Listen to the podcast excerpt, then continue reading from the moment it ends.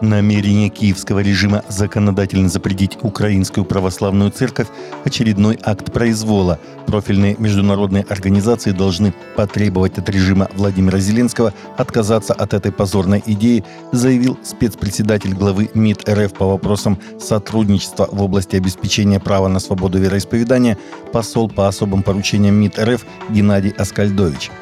Верховная Рада Украины 19 октября приняла в первом чтении законопроект, который позволяет запретить Украинскую православную церковь. В условиях надвигающегося на Украине средневекового мракобесия необходимо безотлагательно объединить усилия всех демократических государств и трезво мыслящих людей, чтобы противостоять очередному акту произвола в отношении канонического православия на Украине, говорится в комментарии Аскальдовича на сайте Дипведомства. Лидеры церквей Святой Земли осудили удар по больнице Аль-Ахли в Газе, старейшей христианской больнице в городе, и призвали все стороны остановить кровопролитие. Взрыв произошел во дворе больницы, где находились перемещенные в результате войны люди вечером 17 октября. По данным подконтрольного Хамас Минздрава Газы, в результате взрыва погибли почти 500 человек. Палестинская страна обвиняет нанесение удара по больнице Израиль.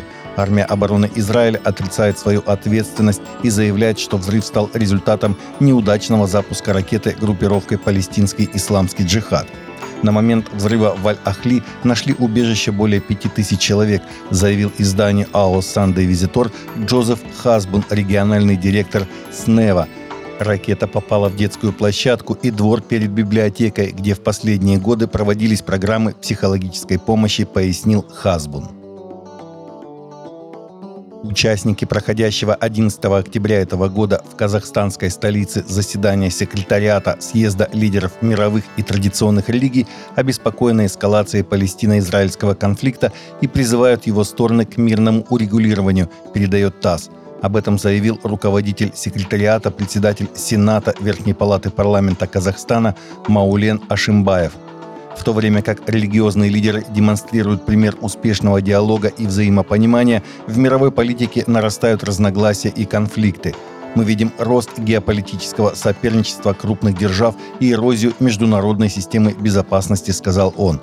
В этой связи Ашимбаев констатировал, что попытки остановить кровопролитие в Украине и в других горячих точках пока не дают осязаемого результата – в работе секретариата принимают участие представители мировых и традиционных религий, а также международных и религиозных организаций более чем из 20 стран мира.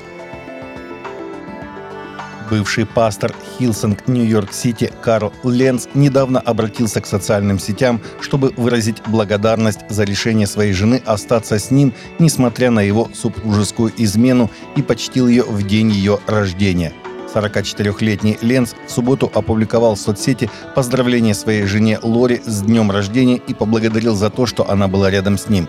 Три года назад, после увольнения из Hillsong, Ленц объявил, что был неверен в браке. После заявления Ленца девушка-дизайнер из Нью-Йорка по имени Рани Карим публично заявила, что у нее был роман с пастором мегацеркви.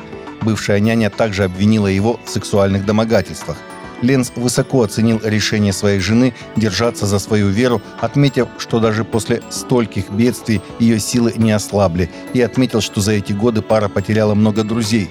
Он заявил, что его жене пришлось многое перенести на этом пути без поддержки со стороны. Жертва Богу – дух сокрушенный, сердце сокрушенного и смиренного ты не презришь, Боже. Всероссийская конференция хвалы будет проходить под таким названием для тех, кто участвует в музыкальном служении и для каждого, кто любит поклоняться Богу. Поклонение – это не просто музыка и правильные слова, это сокрушенный дух и смиренное сердце.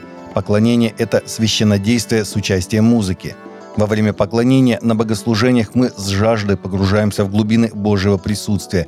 Через послание спикеров конференции Дух истины будет учить нас, открывая тайны Царства Божия о поклонении – мы подготовили интересные и полезные мастер-классы, где поделимся опытом для улучшения ваших навыков и умений в служении развития потенциала. На конференции будет отведено время для открытого обсуждения, где у вас будет возможность задать вопросы, написано на сайте организаторов.